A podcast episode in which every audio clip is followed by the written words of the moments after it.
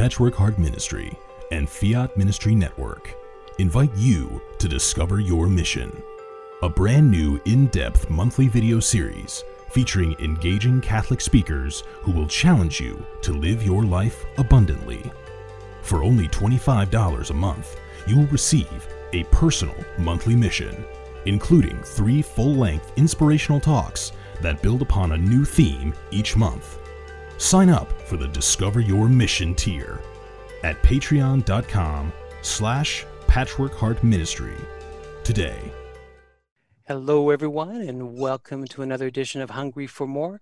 I'm your host, Al Smith, the Pipe Padre, and today I've got my School of Sheen hoodie on because I feel like sharing the wisdom of Archbishop Fulton J. Sheen. And every so often we get someone who dedicates one of their,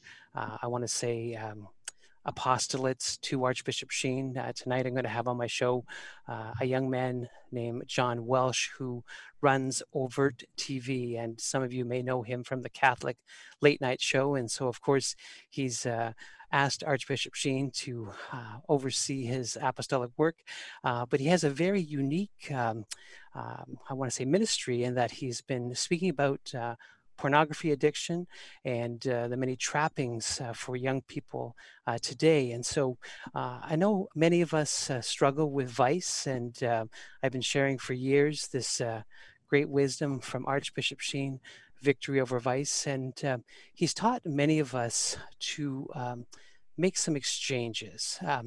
We exchange a lot of times our lives to just be a slave to the lower loves.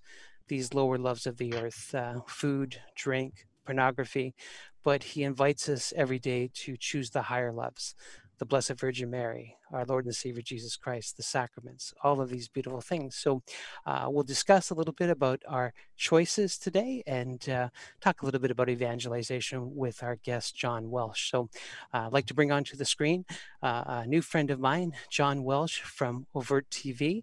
And John, welcome to Hungry for More. Thanks, Alan. It's wonderful to be here. Well, John, again, some of you have know of John. Anyone who's been attending a number of these virtual conferences are starting to see John appear as he speaks about pornography and the challenges that face many, not just men today, but men and women. And he's developed what I'd like to call a video series, a little bit of a community to have just a discussion, because I think it is the elephant in the room a lot of times. We know it's out there. We know pornography is real, but we never really want to tackle it. And John's been tackling it. So today we're going to talk a little bit about his story and his ministry. And of course, we invite you to ask some questions if you wish. And that's the beauty of this engagement today. So John, maybe you could introduce yourself to the world here, the people that are tuning into Hungry for More, and give us a little bit of background story. Yeah, absolutely. Thanks, Alan. So I'm a cradle Catholic, born and raised, middle of 7 kids. So, if there's a Catholic cliche, it applies to me. I was homeschooled, altar server, all the classics. I actually worked for the Vicar General of Indianapolis, of the Archdiocese of Indianapolis in high school. I went to Franciscan University of Steubenville. Like, I'm literally all the boxes you could check, right? And what's funny is I'm another box you can check that I think a lot of people don't know, that most men my age that are Catholics that had the upbringing I did have also checked. And that's that about 9 years old, I got involved in pornography. And ever since then, it's been, an on-off battle. Mostly on for the last seven years or so. And eventually I just got to the point where I realized that God was asking me to make that more public. My partner, Patrick, and I had started our show, our channel over TV. We'd started our show, Catholic Late Night. And I just felt with that, this call to begin to be more open about my own journey and my own, whatever you want to call it, struggle, grapple, battle, whatever, my efforts at eradicating porn from my life. And what's been really interesting is that the more I've done that, the more I've come to realize that as much as I thought it was a problem, I didn't know the half of it. And so as I've tried to share my own story, I've come to learn that there are far more people my own age and younger that are dealing with this than I even possibly imagined. And so it's been really beautiful. It's been amazing to see how God's worked in it. It's also been a little bit discouraging at times to realize that, both just in my own journey, but also just to see that there are so many young people that are caught in this. And, but at the same time, it's amazing because there finally is that light getting shown on this thing. And you know, what you're doing, what I'm doing, there's a lot of people who are starting to realize that this is something we can't just kind of brush under the rug anymore. Right. Do you feel like it's almost like a coming out of the closet in the sense that, you know, I think really how many people, you know, go in front of a microphone and say, hi, I've got a pornography addiction. It started at 9 years of age. I started with a cell phone.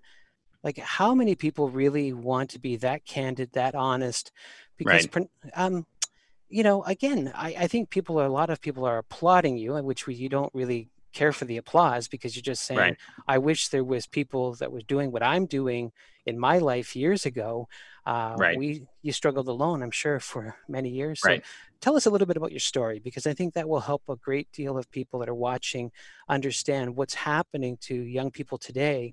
Because I come from a generation where, you know, pornography and magazines and all that stuff was in society, but it was really hidden. It was kind of, you had to go really go search for it, but right. now it's just there. So what right. happened in my childhood versus what happened in your childhood is totally different. So maybe you could share your story with us. Yeah, I mean, you hear pretty much anybody. I think that there's definitely a shift happening, because even today, whenever I hear anybody publicly talk about their stories, I use Matt Fradd's Drive. I've been running on Matt Fradd's Drive 21 program because I've been checking it out and it's really good. But he had somebody who shared their story. I think it was posted on the Covenant Eyes website. And he was like, you know, I got into porn the way most people get into porn. And then he talks about like the magazine story. And I'm like, this story is out of touch. It's vastly out of touch, right? And it's a sign of a different generation of porn addicts, right? And I think I even talked about this a little bit on my Immoral Combat Conference talk that I did. But there's a difference between the porn addict of your generation, or even like the Gen X, you know, up to like the top of like, probably above 30 years old. There's a difference between that porn addict and the porn addict of the modern porn addict. And that difference is that they got into porn because they found a magazine somewhere. They had to go buy it on a videotape. They had to, you know, it was not that easy to get a hold of. And in most situations, a lot of these people really were able to actually like get access to porn regularly when they were adults, right? And their brains had really matured a lot. So maybe they were in their 20s and they started getting into porn. And maybe they got addicted for a few years and realized there was a problem and they stopped, right? That's not the same thing as these children who have a smartphone. They're developing a smartphone addiction already. Their brain is literally being stolen from them when they're 10 years old. And then you add on top of that, they find porn. And during the most formative years of their life, as their brain is literally learning how to develop a worldview about how to understand their existence, it's got porn just getting dumped into it constantly. You know, it's a different world. Their brain is actually forming, it's actually hardening around pornography, right? So that kid gets to 22, 25 years old and realizes, I got to get this out of my life. That's not the same as somebody who got into it at 20, because they've been looking at this since they were 9, since they were 7. It's been 13 years, it's been 15 years. And they're going, I got to stop. And their brain is going, no, we're not stopping this, right? Imagine if you'd literally been shooting up heroin since you were 7. And that's not an exaggeration. Porn is more addictive than heroin, right? It's more addictive than cocaine. It's insanely addictive. Addictive not just because of the substance addiction, but it's more addictive because heroin doesn't give you a feeling of being loved. And that's the real problem here, Alan. So there's really this bizarre cocktail that's getting mixed in the Catholic world. It's kind of weird. You have to really understand a couple of different things. I know in my generation, probably most of the kids my age were raised by parents who didn't want to talk about sex, right? So you've got like the Christopher West of the world who were trying to fix that problem, right? They were trying to help people stop seeing sex as bad. Well, you've got like the boomers who all were afraid to tell their kids about sex because they grew up in the summer of love and they didn't want to talk about it. And they thought that if they just kept quiet, their kids wouldn't ask any questions and they just would not care about it or wouldn't want to know about it. Well, the exact opposite of that happens.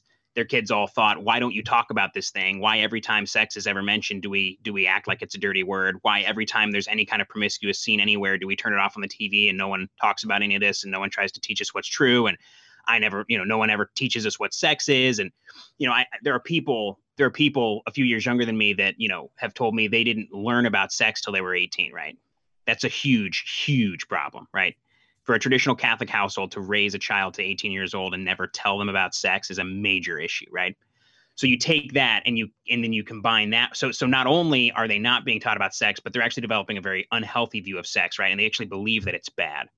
And then you couple that with the fact that they can find pornography on this thing at a moment's notice. And you combine that with the fact that their parents had no idea what was like that was possible and didn't do anything to protect their children from access to this thing, right? And you just got this kind of disaster waiting to happen. And so it's not really a question of how did we get here? That's really obvious. It's really obvious how we get here. We get here by putting cell phones and high-speed internet access in the hands of children without any protection whatsoever, while teaching them to fear their own bodies. That's how you get here. How we get out is a completely different story. And that's the thing that I'm more interested in. Yes. And I think, when I've listened to your story, and you have a great video series that you've put onto your channel. And of course, we're going to put the links in the show notes so that people after this interview is over can go and watch a number of the videos that you've put together. And what we love is that you have some nice, smaller, shorter videos that just talk about certain topics and make it very specific. And, I don't think anybody can really sit down and watch a 1 hour program necessarily, every day of the week, but those little sound bites that you give that talk about the issues. And one of the issues you talk about is your parents. And, my children are 30, 29, and 28, and they're very open and honest with me. We've had a great relationship talking about all issues, but that's not the norm in families. A lot of times there isn't that discussion, but let's talk a little bit about that, because I know in your mission that you're really making a plea to parents, to say to parents, love your children, embrace them, help them, all of these things, because again, what porn was for my generation is different for your generation. But I think a lot of people want to hear that. So let's talk a little bit about parents and children and coming clean, coming out, talking, all this stuff. So I'll give you the floor. That's a massive topic. I want to just explain the physics of interstellar travel real quick, John. But I think there's a lot of different issues. Like there's a lot of different pieces of this puzzle. My wife and I have spent probably the last, well, never mind. My son's 3.5. So we've spent since he was born. Well, actually even before that point. So actually, okay, let's try to find a good starting point. Before my wife and I got married, I actually kind of had a mental breakdown. And when that happened, she and I I broke up with her. I had a month long period where I was like mildly psychotic. And by that, I mean, like, I had no idea what was going on. Like I was having like legitimate, like panic attacks. Like I was freaking out. It had something to do with like ending college and not really knowing what I was doing with my life. But also like I'd went to school for 4 years to go into media, and then like, realized that wouldn't actually be able to support a family very well. So I was like, it was just kind of a very weird time. And, through that, I was able to see that I had some pretty obvious like emotional and mental problems. I'd actually gone to counseling the year before that, which had kind of shown the light on some things, but it really brought home to me that I needed to make some serious headway into whatever was wrong with me. And so my wife actually had a book, my then fiance, or we weren't even engaged yet, my then girlfriend had a book that her dad had read that he said was great. And it was called The Secret of Staying in Love. And it's by a priest. I forget his name. I think it's on my shelf over here, but it's by a Jesuit priest back in the 80s. And it's actually one of the best psychological books I've ever read, which is, interesting because it's not really a psychological treatise, I suppose, but it really works that way. And that book opened my eyes to kind of the concept of loving yourself. And through that, I was able to understand the relationship that our childhood and basically the stories our parents teach us about ourselves, what that does to us like as adults, right? And that kind of really started my own journey of trying to basically untwist myself, I suppose. So when our son was born, we'd already started to do some of that work, but I very quickly found more things coming out of me in response to having a child that were definitely unhealthy, and in my serious desire to not do the same things to my own son that were done to me, my wife and I just decided we had to just dive into this, right? So we've just done a lot of reading, a lot of educating ourselves on the proper way of raising children, how to show them love, how to teach them to love, things like that. And what we've really come to understand is that most of the kids our age never stood a chance, right? I mean, the parenting habits of 90% of parents, but certainly of like the boomer generation, without them knowing it, but they're like the worst things you can possibly do to a child. Like just the things that we were all told, right? The putting of, like creating all these principles for kids and having all these rules and the expectations of, sitting quiet in church. And, I thought God hated me until like a year ago, Alan, right? Like deep down in my core, I thought God hated me. And a part of that was the fact that when I was, 5 and I sat in church, I got spanked if I didn't sit quiet in church, right? So what did that teach me about God, right? God doesn't love children, right? Because I didn't know what I was doing. I couldn't sit still. I would have been classified as the most ADD kid possible when I was 5, right? And right, so there's just a million pieces of this puzzle. And so when you understand that, like what porn is doing for young people is it's filling a hole, and that's why it's so much worse even than something like a hard drug, right? Because these kids aren't just getting a high. They're not just finding dopamine in porn. They're finding themselves. They're finding the only thing that makes them, that basically takes the pain away. And that pain being unlovability, right? They're not lovable. And so the reason why this is all kind of become the focus of what I've been talking about a lot is because I have young people coming to me saying, John, I can't tell my parents. A few years ago, it turned out that somebody I knew was looking at porn, and my parents said we could never talk to that family again. So I can't tell my parents that I'm struggling with porn, right?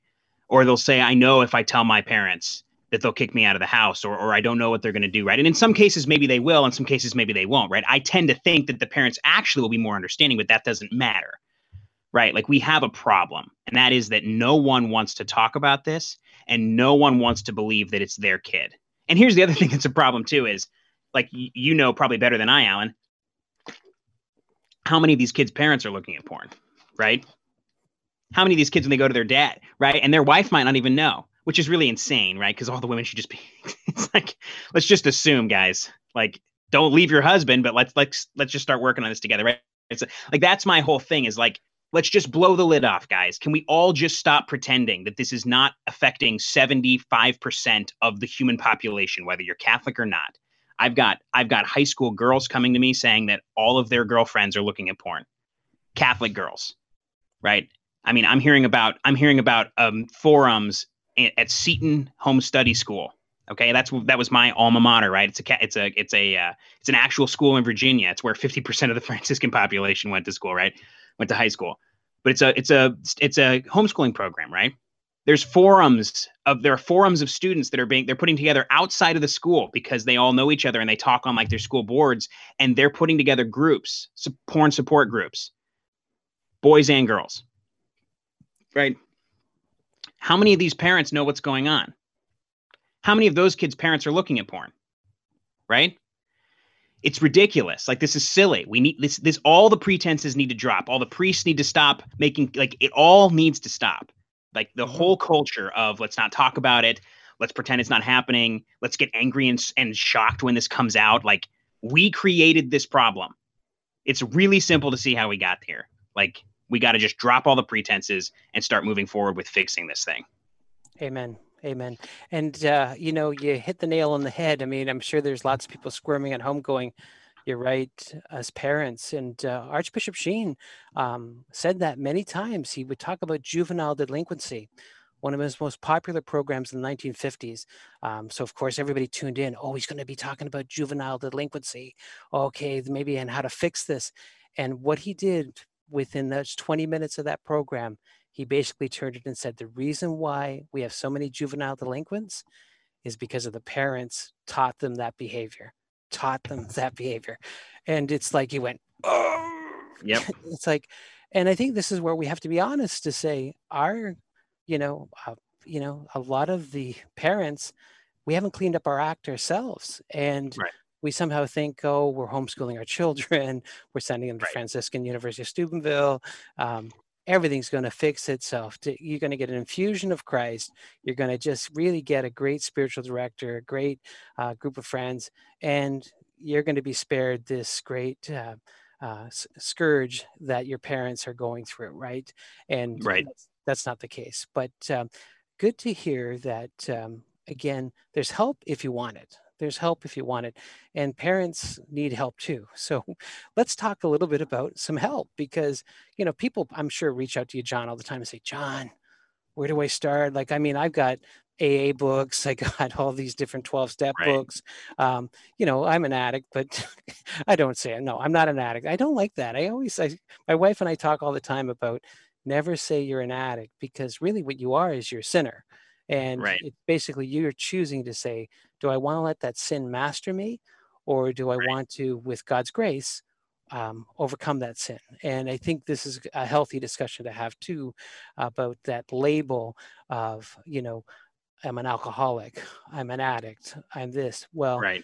no, Fulton Sheen would say, no, you're a sinner and you need grace and you need help, and help is there. Right. And there's many saints that overcame struggles with sin and chose the higher love. So let's talk a little bit about things that can help. And yeah, go ahead. Yeah, I mean, I still haven't beat it yet, right? So that's what's funny is, I mean, that's the funny thing about this is that's the other thing that makes me, you know, think that it's a different game than it used to be, because I mean, I've been working at this for a long time. And what's interesting is that, you know, I've found that the emotional health has been much more effective than the programs, right? It's about what's wrong with me, right?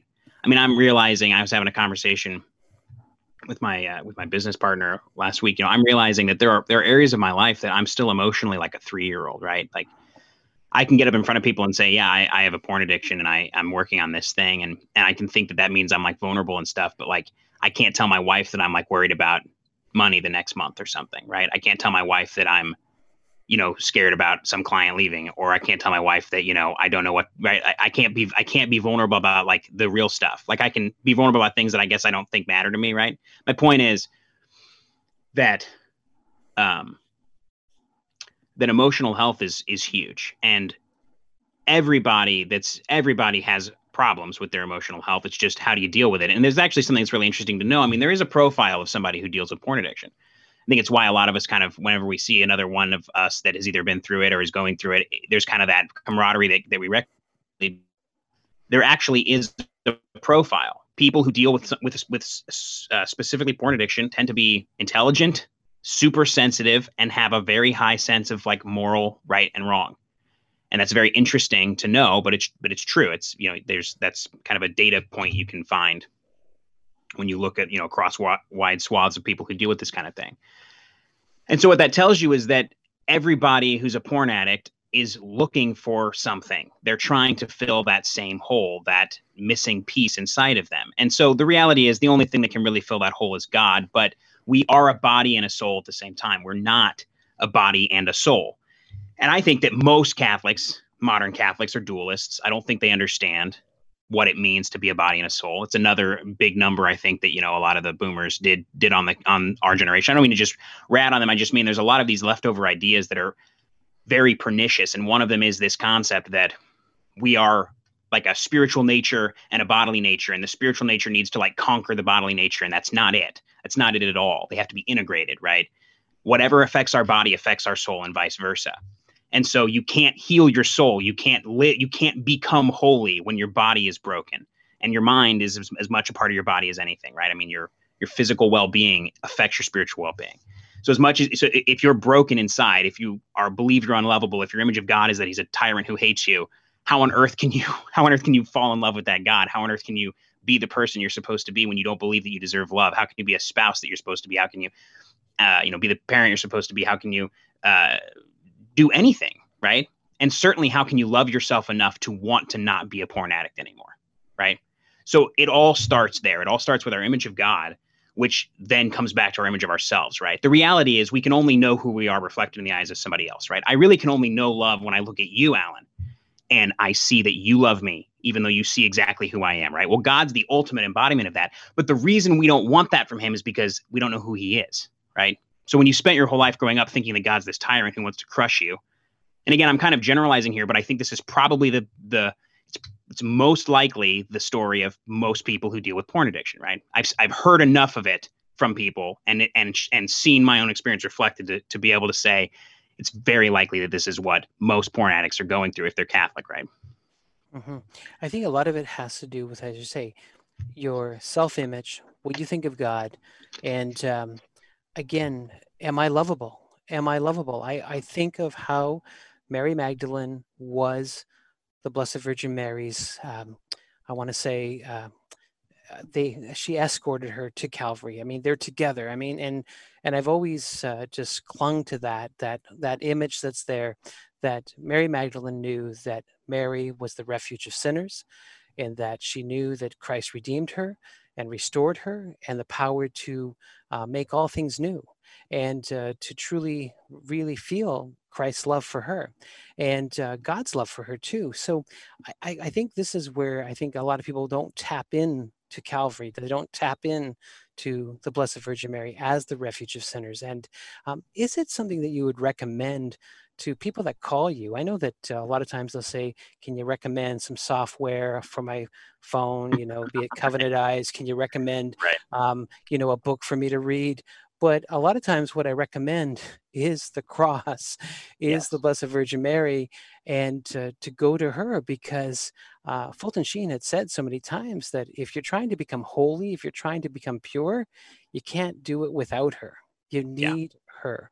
And do you have a Marian, has Mary kind of come into this journey with you? I think, you know, you've read some good books, you've got some good stuff, and you're always learning. You are a lifelong learner, but where is that journey with Mary for you?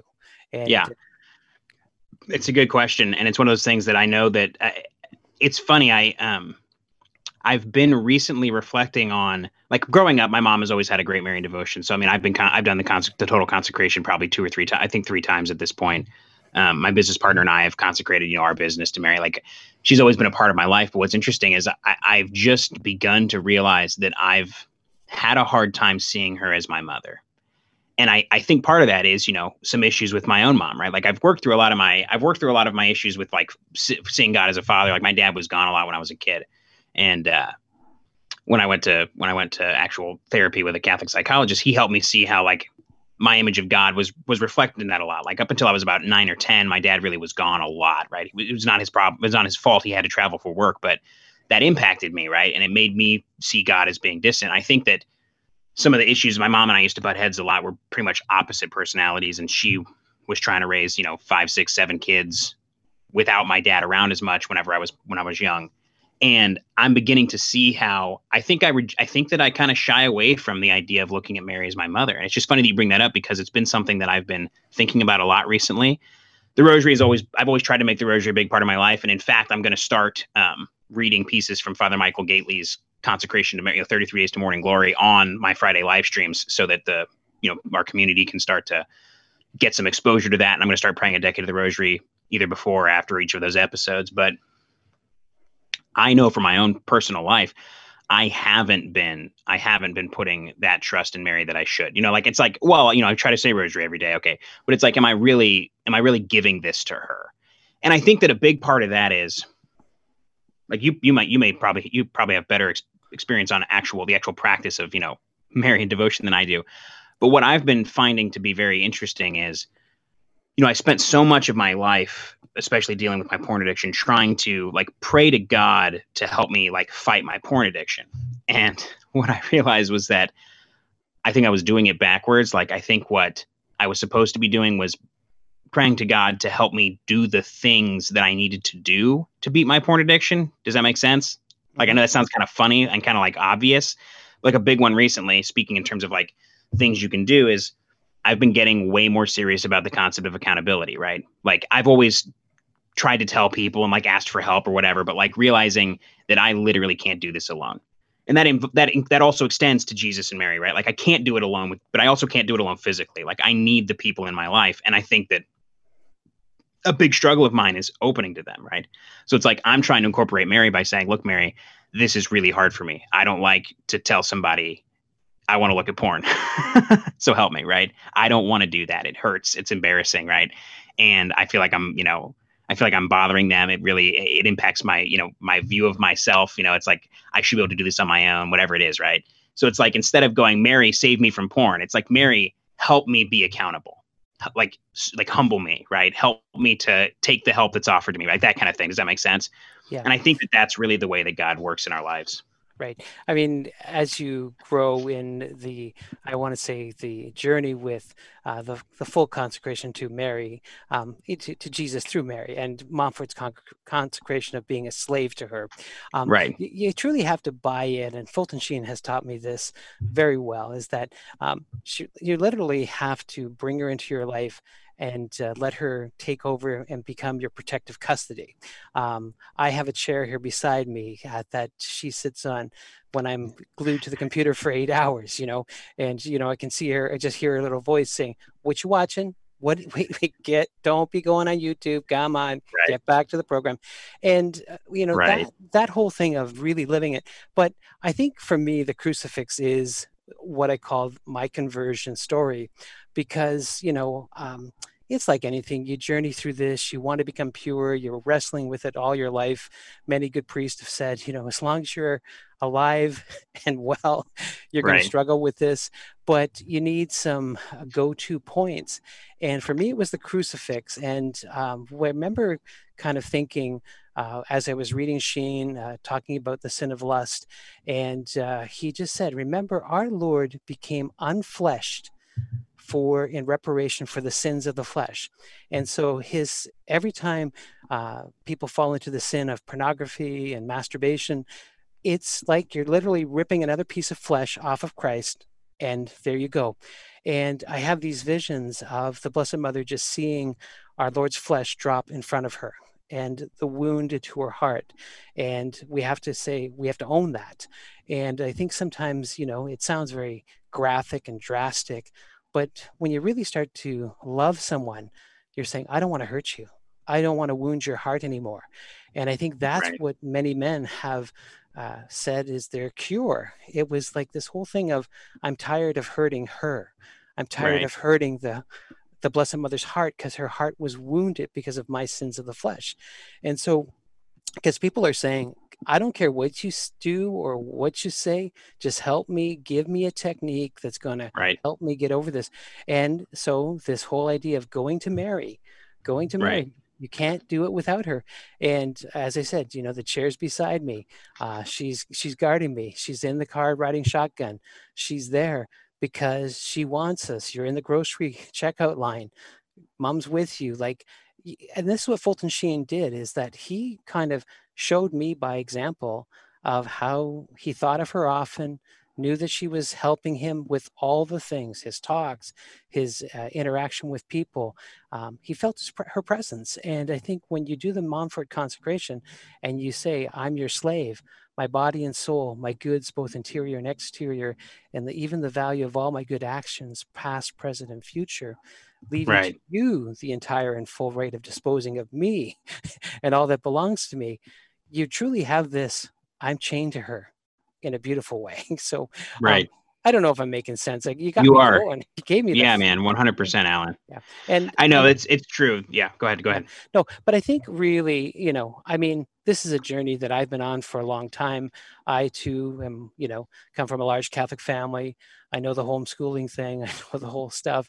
And again, it's, you hear it from your parents, but you don't embrace it maybe in your youth. But as I got older, I started to realize that is the formula that works. And when you finally embrace it and live it, you have some victories, and that's what's beautiful. But realistically, people are saying, I'm not ready to do the Mary thing yet. I'm not ready to do the sacramental thing. Can you help me with a few books, a few techniques, a few secular ideas to get me there? And then maybe we'll ease into the Jesus, Mary, Joseph stuff. So tell us a little bit about that. I mean, we're going to take a short break soon, but how about, okay, let's do a little break. Let's catch our breath. You know, tell me to start down a new topic before the short break. No. And we'll come back to this, because I think, you know, we know that God is the answer. And, you know, that's kind of, sometimes people leave it to the end. No. We'll start off with the beginning. God is the answer. And without him, we can't do this. We can't overcome this stuff. We need grace, and especially the graces that come through the Blessed Mother. So we're at the Fiat Ministry Network. You're here with Hungry for More, and we'll be back in a few moments here with our guest, John Welsh from Overt TV. Hey everyone, it's Anne DeSantis here to tell you about my new online TV show called Journeys in Faith. Thanks to Fiat Ministry Network and Patchwork Heart Radio, I'll be interviewing some amazing guests who'll share with all of us their journeys in faith. It's going to be great, and I can't wait for you to be introduced to some truly good people who are working hard to bring deeper faith to others. It's all about relationship with God and living out our mission as intentional disciples. Join me on Fridays Eastern Time for Journeys in Faith, 8:30 to 9:30. Subscribe at Fiat Ministry Network and Patchwork Heart Ministry on both Facebook and YouTube. I'll see you Friday and have a great week. God bless. Patchwork Heart Ministry and Fiat Ministry Network invite you to discover your mission. A brand new in-depth monthly video series featuring engaging Catholic speakers who will challenge you to live your life abundantly. For only $25 a month, you will receive a personal monthly mission, including 3 full-length inspirational talks that build upon a new theme each month. Sign up for the Discover Your Mission tier at patreon.com/Patchwork Heart Ministry today. Hello, everyone, and welcome back to Hungry for More, here with my guest today, John Welsh, and from the Overt TV Network. And John, we were talking about pornography, the Blessed Virgin Mary, our parents, Fulton Sheen, a little bit of everything. But let's kind of keep talking, because this is, again, what I think you do best is you're having this conversation with the world about pornography, and that it is the issue of our lives. Let's be honest, it's affecting 75% of so many, the population. It's the elephant in the room. It's all these things. But, we want to tell everyone that you do have your own YouTube channel. You have a ministry. I love you do a weekly show called Your Life is Still Worth Living, or something like to that nature. Your life, but of course, life is still worth living. So tell us about some of your projects. I know you want to do a book, and we want people to plug into you and join in the conversation, because I think this issue is not going away. It's not going away. In fact, with this whole COVID thing, I'm sure that this thing is getting worse. So the conversation, the healing, the therapy needs to continue. So tell us what you're doing. Tell us what you're up to. Yeah. So my partner and I started Overt a little over a year ago. We've been doing Catholic Late Night since May of 2019. That started as a show that was just supposed to be us kind of, we wanted to build some kind of community for young people that was talking about things that we feel like people don't talk about a lot in the Catholic world. So we talk about pretty much all the taboo topics. What we found, and I don't know how relevant this is to what you do or what you've found to be true, but I found that when it comes to the mainstream voices in the Catholic world, it's kind of like the mainstream media in the secular world. There are acceptable things you can talk about, and there are viewpoints that are, upheld as the viewpoint. And there isn't a whole lot that goes on outside of those things. Right. And so, a lot of things we talk about are related to the relationship between men and women, right? How feminism has poisoned the minds of a lot of men and women in the Catholic Church, and how completely contrary to church teaching that is, and to a authentically lived Catholic marriage. We do a lot of talking about preparing for marriage as young people, right? Our audience is high schoolers and college kids, right? Like maybe under 25 at the oldest, right? Like we try to keep it fun. We try to keep it light. We try to keep it comedic, right? It's our brand. We didn't want to do anything serious. We don't like, and by that, I mean like stoic, right? We talk about important topics, but we always make light of the conversation. And so it's been good. We're coming up on 2,000 subscribers. We've grown pretty quickly, I guess. I don't know how fast you grow, but it seems crazy that we've been doing this for over a year and that we're almost I remember when we had 8 subscribers and I was like, this is going to take a while. right? But, you know, it's moving apace. We have, you know, we have regular viewers who tune in, you know, every single week. You know, it's a small group of like 5 to 15 people, but we have people who show up every single episode, right? And it's cool. We're building something. You know, we have Patreon subscribers. You know, we're working on a book for men. And then I'm working on a book. I want to write a couple of books, but the first one I'm doing is basically what I consider to be like a field guide. It's called right now, the working title is The Fight of Your Life. You know, something like, you know, the Catholic Handbook to Porn Recovery or something like that. And it's basically me just sharing what's worked for me. And I don't mean that it will help. I don't mean that it will make you recover, but if you knew me 4 years ago, or if you knew what went on inside my head 4 years ago versus now, I may still struggle with porn addiction, but I'm a completely changed person, right? And just even my attitude towards myself, like it's so vastly different. And those steps are all necessary, right? Like it's very slow going. And I used to look at the eradication of my porn addiction as the goal. And when I started looking at like the small steps as the goals, it completely changed everything, right? So it's like I can look back and see progress now. So I don't feel like I'm stuck, because even though I'm still dealing with the addiction part, I can look at my life and go, I am a much better person. My life, my relationship with God is better. I'm a holier person, and the addiction can't take that from me, right? And so, yeah, that's kind of what that story, that's kind of what that book is. I'm probably, I don't know, 3/4 the way through writing that. I don't know what I'm going to do when I'm done, but you know, I'll try to see if I can get it published. And then from an Overt TV perspective, we're about to launch a new website called Overt Magazine, which is going to basically be a Catholic aggregation website. So people can write articles for Overt Magazine and they'll get put up. And then our long-term plan is to actually create a physical magazine that we mail out. And so that's always been something we wanted to do. I feel like, especially for young people, they're hungry for physical media again, something they can put their hands on. They're tired of all the digital crap. And the whole point of our whole show was to get people out of that, right? So it's like, you know, we're using media to get people off media. That's kind of, you know, the paradox, but we want to put real things in people's hands. We want to give them an alternative to go to that isn't just more of the, I don't know, what I would just consider establishment Catholic viewpoint, right? We're willing to talk about topics like this. We're willing to tell people things they don't want to hear. We have guests on that are definitely outside of probably the normal sphere of, you know, what most Catholics would consider to be, you know, Catholic thought leaders or whatever you want to consider. Right. And it's been good. It's been great. God has definitely worked in it.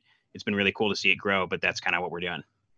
Yeah, I think you said it well when you said, you know, it's kind of, it's the lineup. We get stuck with the lineup. It's like, you know, you type in porn addiction, all you get is Matt Fradd. You know, it's kind of right. Like there's other voices, and you've been adding to those voices. And, you know, people always sometimes question, well, who's your spiritual director? And do you have, you know, your right. local, you know, are the Franciscans behind you or the Dominicans behind you?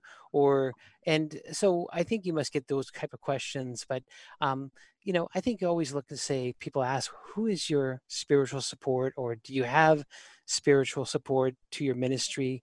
I don't know. It's a question I'm going to ask you. One of our you know, people in the chat room have asked me that question to say, you know, what priests are behind him? What movement, like, where does he get his stuff? And because I think everybody's a critic, right? Everybody's critical. Yeah, 100%. You know? And I'll be honest, sometimes I'll watch your videos and go, let me think about that for a while. you know, I gotta go back and check my notes. And I think this is the whole thing. At least, you know, we can correct each other later, but at least it gets us thinking, what do I believe? What do I believe? And I think that's where it's very healthy to have that conversation. But so people ask the question. So they're asking spiritually, who's behind you? What's, you know, you talked about your Montfort consecration and your background, but, you know, and you've had some priests on your shows and you've been talking. Yeah. So go ahead. Yeah, absolutely. So early on, we brought on Father Jonathan Meyer, who's been a good family friend of mine for years. So he's been on twice. I don't know if have we had any other priests on the actual show. I don't think so, but we have our Ask Father Anything series. So we actually have a series on our channel where we just post videos of priests explaining things. So we have the two priests from Patrick's diocese or from Patrick's parish in Tennessee come on the we have a channel called Ask Father Anything. And so it's quite a, at this point, we're up videos on there. They're just answering questions. A lot of them are about Latin Mass, some just like how to go to confession, right? Like just anything and everything. It's literally Ask Father Anything. We're always asking folks to submit questions. We don't get a lot of those, so we just think of them ourselves. But if people want to have questions answered by a priest, we'll answer them. So they just email them to overtnetwork.com, and we'll put them into our series. But what's funny is, so Patrick and I got invited to go on Father Dwight, or Father, what's his name? Dave Dwyer? Father, is that the Busted Halo guy? Father Dave Dwyer? I think so. Father Dwyer, anyway.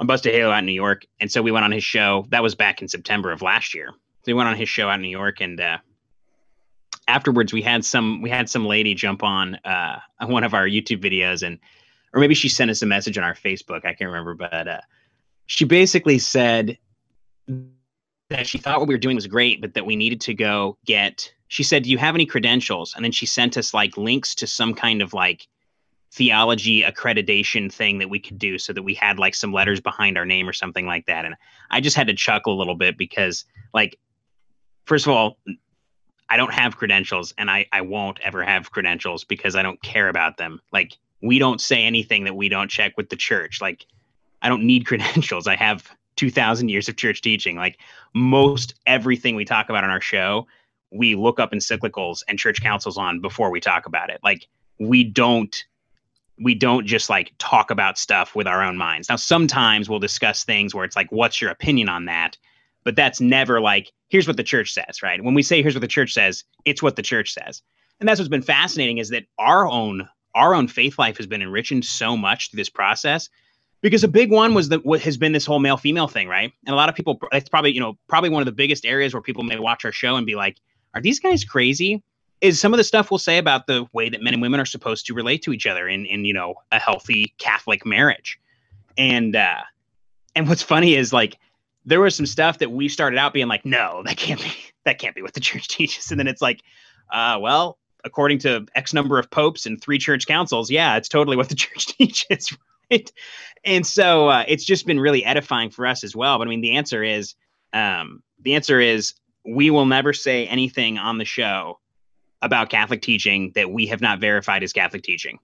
So, and that's easily verifiable through things like the Catechism, plenty of Pope writings, right? Whatever it is.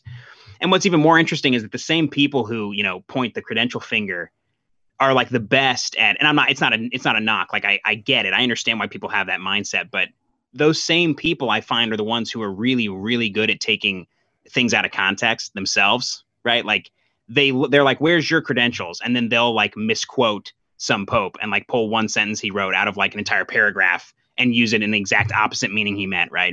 And I just find it interesting because I think that the credential concept is a little weird to me, because like, I suppose the credentials could mean you spent a lot of time studying the church, but at the same time, like if you asked me a question right now, Al, I could Google it and find out what the church says about it in about 3 minutes. And then I could answer you, and it wouldn't be John answering. It would be 2,000 years of church teaching answering. Yeah. And that's what I think is interesting. Is we think of topics we want to talk about, and then we look up what the church says, and then we tell that to our audience, right?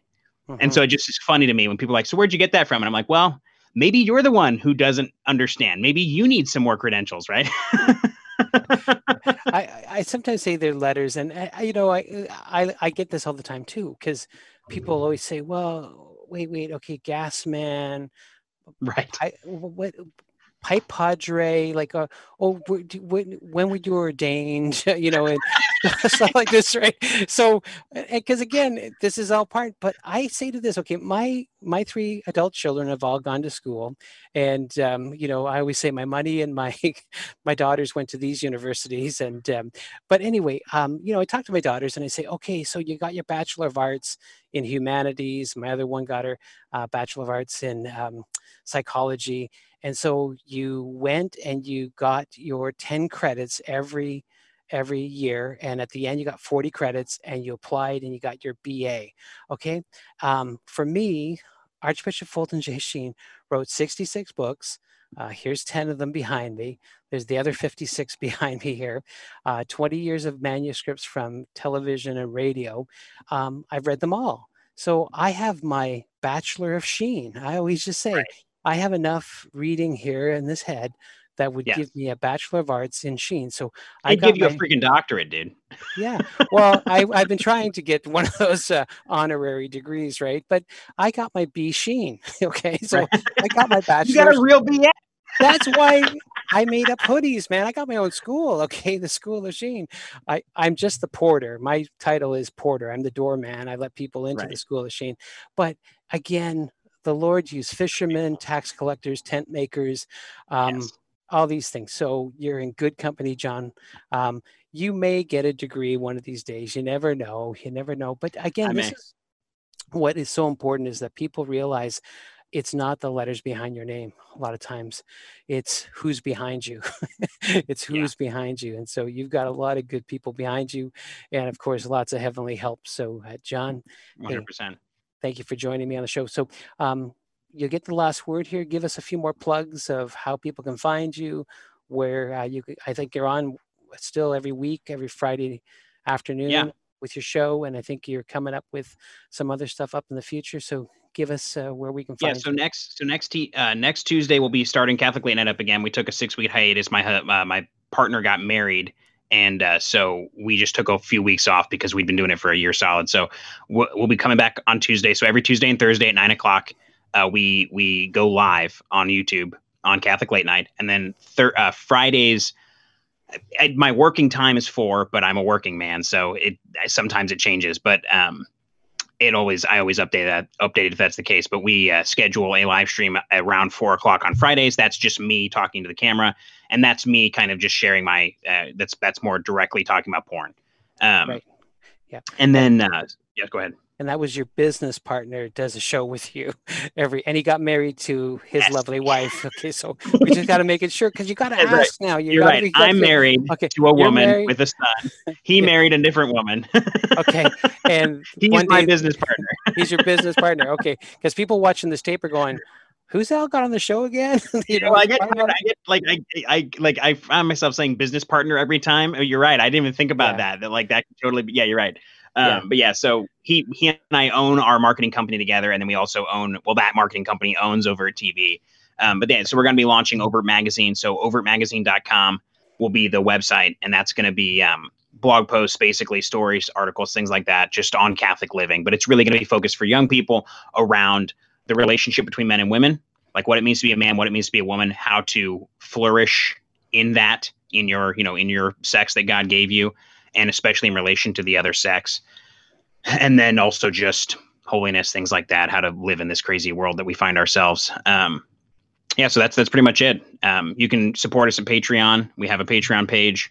But really, honestly, I don't really care about money. Like, I really just want more people involved. So like, if you're watching this and you're a young person and you're looking, like, we do our show at 9 o'clock because we want that to pop up live and for you to stop watching whatever stupid thing you're watching and watch us instead, even if it's not to watch us, but just to engage with the other Catholic young people that are on the chat. I mean, we've had people literally ask us, can you guys start a website like Catholic Match? Because there's a very specific person that watches our stuff and they're like, hey, you guys are speaking truth. We want to be with people like you. And like, we're young people, and all the guys are like, all the girls that I know are crazy. And all the girls are like, all the guys that I know are pathetic weaklings. And like, there's right. So it's like, I told people in the chat one time, I was like, okay, well, one guy and one girl just both said that. So I don't know where you guys live, but like, get a hold of each other. Right. So, it's the community we're trying to build. If you're dealing with porn addiction, start tuning in. You can follow us on Facebook at Overt TV. You can follow us on YouTube at Overt TV. But we're just trying to build a community. So if you can subscribe, if you can show up a couple of times, if you can participate in the community, email us at overtnetwork.com. If you have any ideas for shows, if you have any questions, we love answering questions. We're trying to make the shows more engaging and more like, audience driven. Because really, Patrick and I don't care about we don't care about any of this except so much as we can help young people to stop being nihilists who want to kill themselves. And unfortunately, that's as much a reality for the Catholic population as it is for the rest of the world at large. So that's just what we're doing. All right. Well, okay. Since you don't need the money, you can send the money to the Fiat Ministry Network, and you know, we'll take it. If you've got the money and you feel led, you know, share it. We can do stuff with it, but it's not about the money. Like God provides. So He'll give us what we need. Yeah.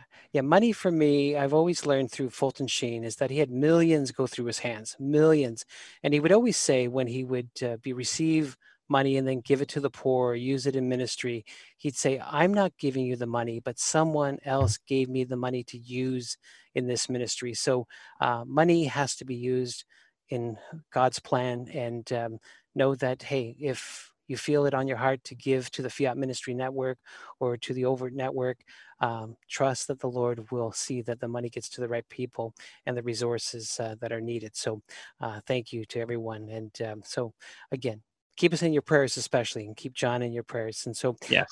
Speaking of praying, we always pray to for the intercession of the Venerable Archbishop Fulton J. Sheen to help so many of our different endeavors. And so today we'll pray for your apostolic work, John.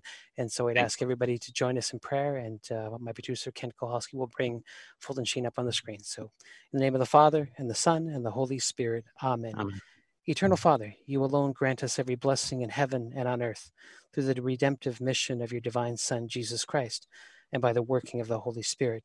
If it be according to your will, glorify your servant, Archbishop Fulton J. Sheen, by granting the favor we now request through his prayerful intercession. And here we pray for John's ministry and for the Overt Network, and for the community that he's trying to build through this discussion. And we make this prayer confidently through Jesus Christ our Lord. Amen. In the name of the Father, and the Son, and the Holy Spirit. Amen. Thank you, everyone, for joining us. John, I like your tip about starting at 9 o'clock. We've always started at 9 o'clock so people can tune and watch us. So again, we'll put all the links in the show notes below, and of course, share the good news that someone is talking about this issue.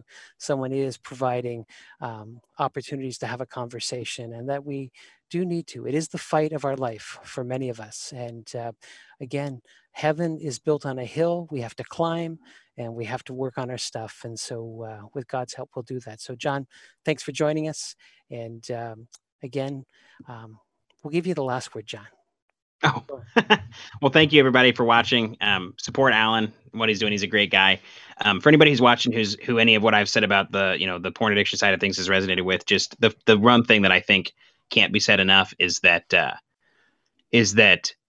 real goal of all of this stuff is to heal your relationship with God. It's to heal the way you see God. So if you find yourself in a position where you don't believe that you are loved, you don't believe that you deserve to stop looking at porn, to have your life back, to be healed from this, that's where you need to start, right? You know, we have a saying on our show, which is, you know, you want to see who God sees when you look in the mirror, right? You can't, like, you don't get to decide who God is, right? You have to find out who God is. And if you see God incorrectly, that's driving a lot of problems. So that's where I tell everybody to get started. You know, if any of this has resonated with you, if you're trying to figure out where to get started, start asking God, who are you? And listen to the response. Yes. Amen to that. And we all have to choose our loves. And so let us choose the higher loves of our Lord, the Blessed Mother, the saints. We're in good company. So everyone, until next week, may the Lord bless you and keep you. May the Lord let his face shine upon you and be gracious to you. And may the Lord look upon you kindly and bring you peace. Stay hungry, stay holy, and we'll see you next week on Hungry for More. God love you. Patchwork Heart Ministry and Fiat Ministry Network invite you to discover your mission. A brand new in-depth monthly video series featuring engaging Catholic speakers who will challenge you to live your life abundantly. For only $25 a month, you will receive a personal monthly mission, including 3 full-length inspirational talks that build upon a new theme each month. Sign up for the Discover Your Mission tier at patreon.com/patchworkheartministry today.